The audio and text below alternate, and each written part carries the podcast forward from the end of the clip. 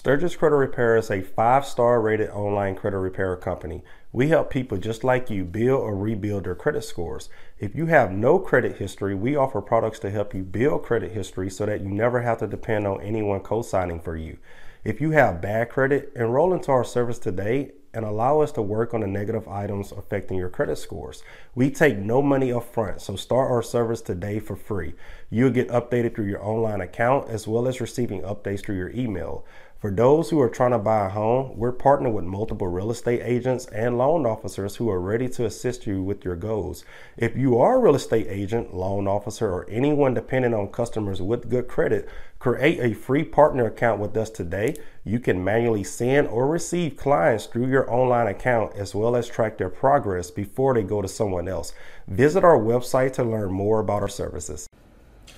All right, so in this episode, I'm going to explain something that I like talking about and a lot of people get very confused on. This is going to be an episode on soft inquiries and hard inquiries, and I'm going to explain the differences between the two. So, a soft inquiry is something that you should favor because it doesn't hurt you and it's not a bad thing.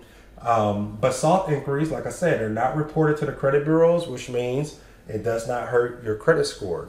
Soft inquiries are only used to verify your identity, which means when you call your car insurance or you're applying for new car insurance, they must run a soft credit check just to verify your social social security number that you provided and your date of birth matches your name on your credit report, your address on your credit report, your phone number, your employer, all of that stuff is on your credit report. They're just using it to verify who you are when you uh, apply for a new job and you have to run a background check, well, that background check is using a soft credit inquiry just to verify that you are who you say you are. Same thing with hospitals.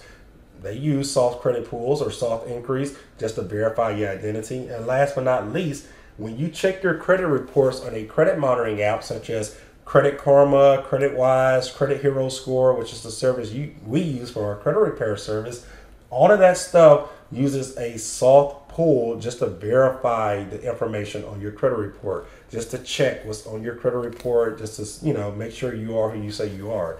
Now, anytime that you're actually applying for financing, applying to buy a car, applying for a credit card, applying for a personal loan, that should be common sense that that's going to be a hard hit.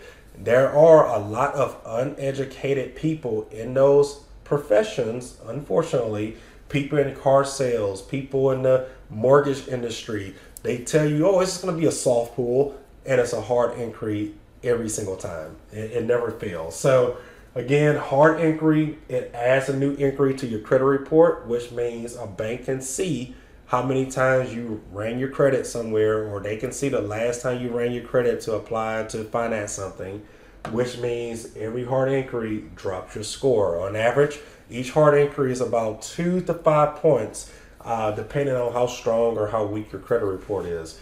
Um, and like I said, hard inquiries is whenever you're applying for something credit cards, loans, vehicles, houses, furniture, whatever the case may be, appliances. Anytime you're applying for something, it will add a hard inquiry and drop your credit score.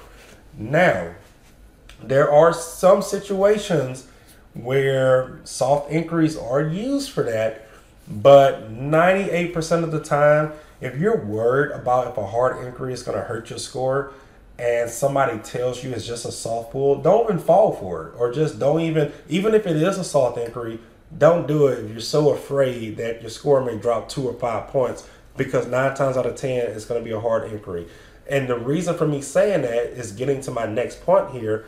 There are some accounts out there that truly puts a soft pull or uses a soft pull whenever it's trying to access your credit reports.